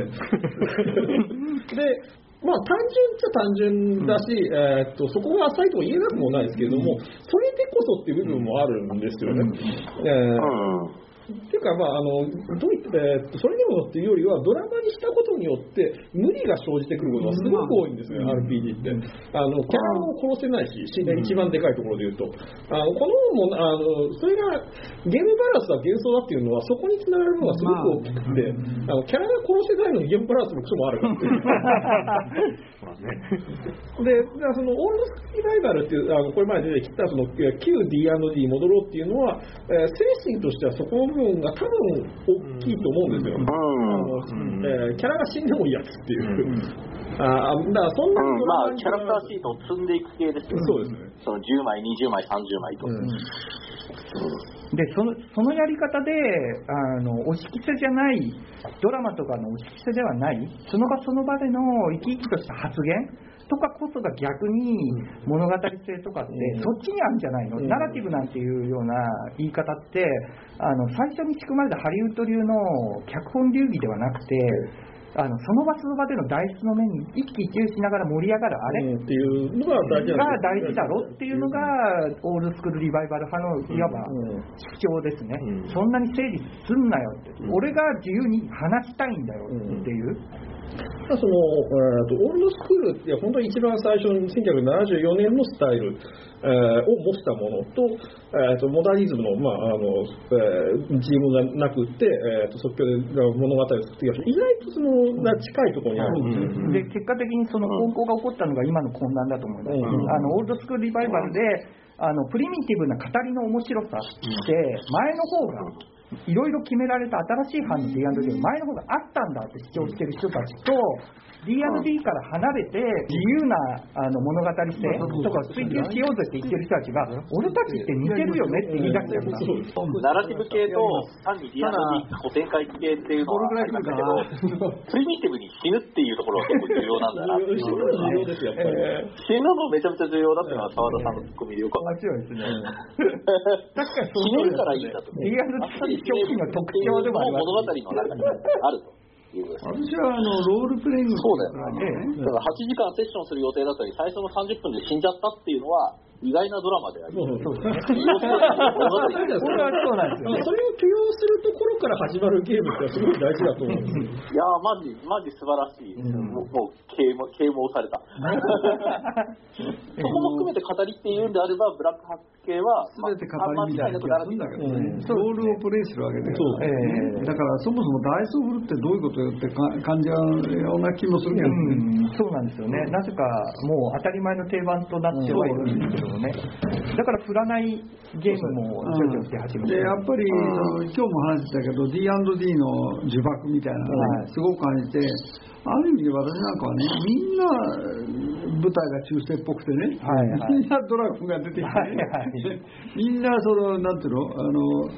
例えば人間の能力っていろいろあるのに、ね例えば戦闘力とか防御力とかねあのなんていうの魔法はどのか使えるみたいな、うん。そういうなんていうか一つの尺子にはい合うかっていうとさ現実に合わないから、まあ逆になんか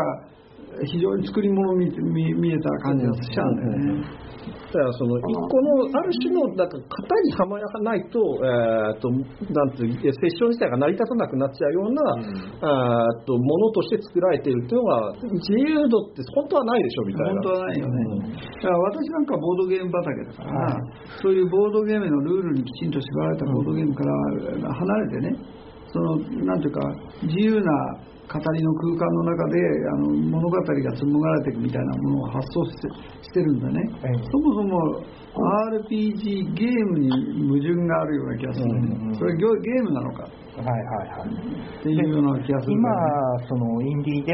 そのとんがったことをしようとしている人たちっていうのは海外とかでもやっぱり同じような観点でさっき言ったあの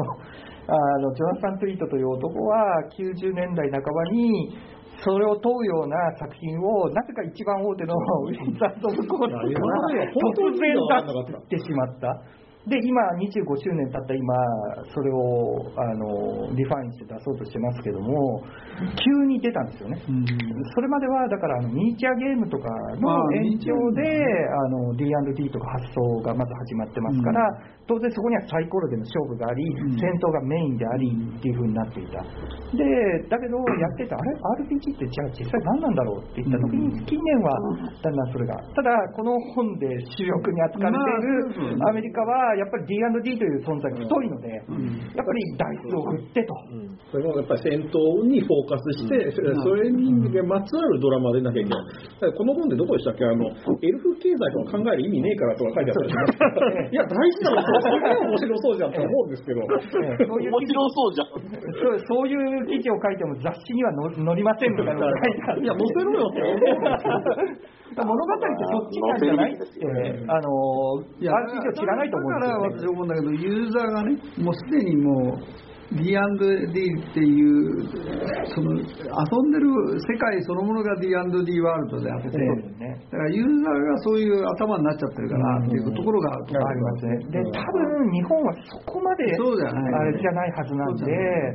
だからあのそこからちょっと離れてるはずのクトゥルフとかがあのすごく当たってる RPG として名前が上がったりするっていう。のはあれはあのルールそのものは D&D に近いそのいろんな枠をはめてるんですよ。だけど扱ってるのがあのラブクラフトのあれっていう、な戦いようもないだろうそれっていうような、あの世界観をやるってこと自体、昔から RPG って僕らからすると逆に流行ってるって知った時になんでびっくりしたんですよ。だけど考えてみたら、日本は D&D のあの戦闘主流ファンタジー中世風ファンタジーで戦闘主流の自爆に侵されてない国なんで、不思議はなかったんですよね、考えてみたら。そうですね。ええ。一時的にそのソードワールドやアリアンロッドみたいなのが、その呪縛になり変わろうとしてた時期はあったんですけど、うんしかも D&D にをを気にするような重力の中心にはならなかったです。結局作者側からして、あのソードワールドにせよアリアンロックでそんなこだわってはいないじゃないですか、やっぱり。その D&D のデザイナーたちほどは。はい、そうですね。で、まあ、D&、えーあと、まあ、クトゥルフにしても、あーみんなそこまでクトゥルフ神話にこだわってもいないわけですよ、多分ね。そうですね。うん確かに。どっちかというとエモさとか関係性が割と重要視されてる感じがしますね。そのちゃんとした設定を積み上げていってっていう、あの要は成熟の方向から言うと明らかにマイナスなんですけれども、その分、えーまあなんていうか、あのえー素人の疑問みたいなのは、まあ、通る世界ではある。でもなんで、なんでこういうことしなきゃいけないのとかって疑問になったときに、あの向こうが、いや、だってそういうものだからって言ってしまうところを、日本は一歩先に進める可能性はあるなと思うんですよね。ありますね。ええだからそれをコーナー RPG を読んでると、やっぱり D&D シフトでこんだけ書き込まれてしまったものを見たんで訳してしまったんで、ええ逆に反動的にそれをちょっと思うようになりました。はいはい。そうですえね。えこれはこれですごいな、こんなにアメリカってでもやっぱり D&D を軸にこんなにかけてしまうんだってびっくりしましすごいですよね。た。ええ100倍海洋圏ぐらいの。そう日本で日本でこんなには書かれない書かれないでしょ、日本こんなには書けないですよ、ですよね、うん。でしかもそれであの出版物にするためのノウハウ、あの雑誌掲載を狙うにはどうしたらいいかなってことまで書けるなんてゲームはなかなかないですね。RPG っていうもののイメージがやっぱり日本のがある意味こうそういうことがかえって戦ってないですよね。かえってまあ外来のものみたいな意識があるから、はい。でも例えばねここのところあの、うんまあしばらく前からだけどあのボードゲームでもほら協力ゲーム一つの流流れになったじゃないですか、私は D クルーなんて見てねあれはトリックテイキングの協力ゲームだからね、あんなん出ると思いますなんなんでと思ったでしょ、はい。でやっぱりあれダイレクトなね RPG の影響だと思うんですよね、うん。それからあのマーダーミステリーとか、はい。まあ、じあある意味では人狼もねそうですある意味ではその村人とかそういう役割をみんなが演ずるわけだから、だからそういう深いところでねあのまあ、ある意味 D&D から離れた RPG っていうもののなんて概念っていうかそういうものがねやっぱりゲーム世界全体に大きな、ね、影響を与えてると思うし、だってコンピューターゲームなんてね T が取れた RPG になってるわけだからね、もうまああのコボルド RPG デザインが使ってるのは、それこそアメリカ本場といったらあれですけど、あの発祥国うん。としての,、あのプライドと意地を見る感じで、はい、あのあちらの、ね、読んでてねあのなんか存在っていうかね。ちょっとあの、なんか上から目線なんですよね。あのなんでか知んないけど、あの本人たちは普通にしてると思うんですけど、そうね。ええ。だけど、特に俺たちが作ったぞみたいなことやって一言も書いてないんだけど、トップシェアの何かに関わっているプライジムみたいなものがありますなんかあれですよね、ジャンプ漫画の編集者の。はいはいはいそうかも。確かにこれは、そう。で、ジャンプっていうのは産業が回ってるから、ジャンプに人気作家として登場することは栄誉であって当然みたいな感じで。いや別に、ええ別に俺は電撃大王でもいいんだが、みたいな感じに。日本人はそう考えちゃうわけですよ。話がわからん。ジャンプ編集者としてはその作家に好きなもの書かせるなんて冗談じゃねえよとはやっぱり言うわけですそれは。そうですね。だからすごい、なんていうか、デザイナーでありながら、実は大手編集者みたいなそうです呪縛を強く抱えてるっていうのが D&D の、怖いところである。雑誌のやるんだ 書けあのジャンプで連載を持つためのノウハウを俺が教えてやるんだと。そうそうそうそう。そ、そ、その話ですよ。まで、ジャンプがやっぱなんだかんだ言って、この場合は海外になっちゃうんだけど、ジャンプは確かに強いし、それに越したことはないから、確かに読んでて、僕らから見ても役に立つのがいっぱい載ってるのはそういうこと。なんですよね。やっぱさすがに世界的なシェアを持ってるだけはあるんですよ。ただ、ジャジャンプがじゃあ圧倒的にそのこのね、D&D ほどその骨組みをあれしてるかっていうと、もっと広いじゃないそうなんですよね。もちろん。やや、D&D はやややっぱり保守傾向にあるうんとは思うのでゲームゲーマーそうだね。えーゲーマー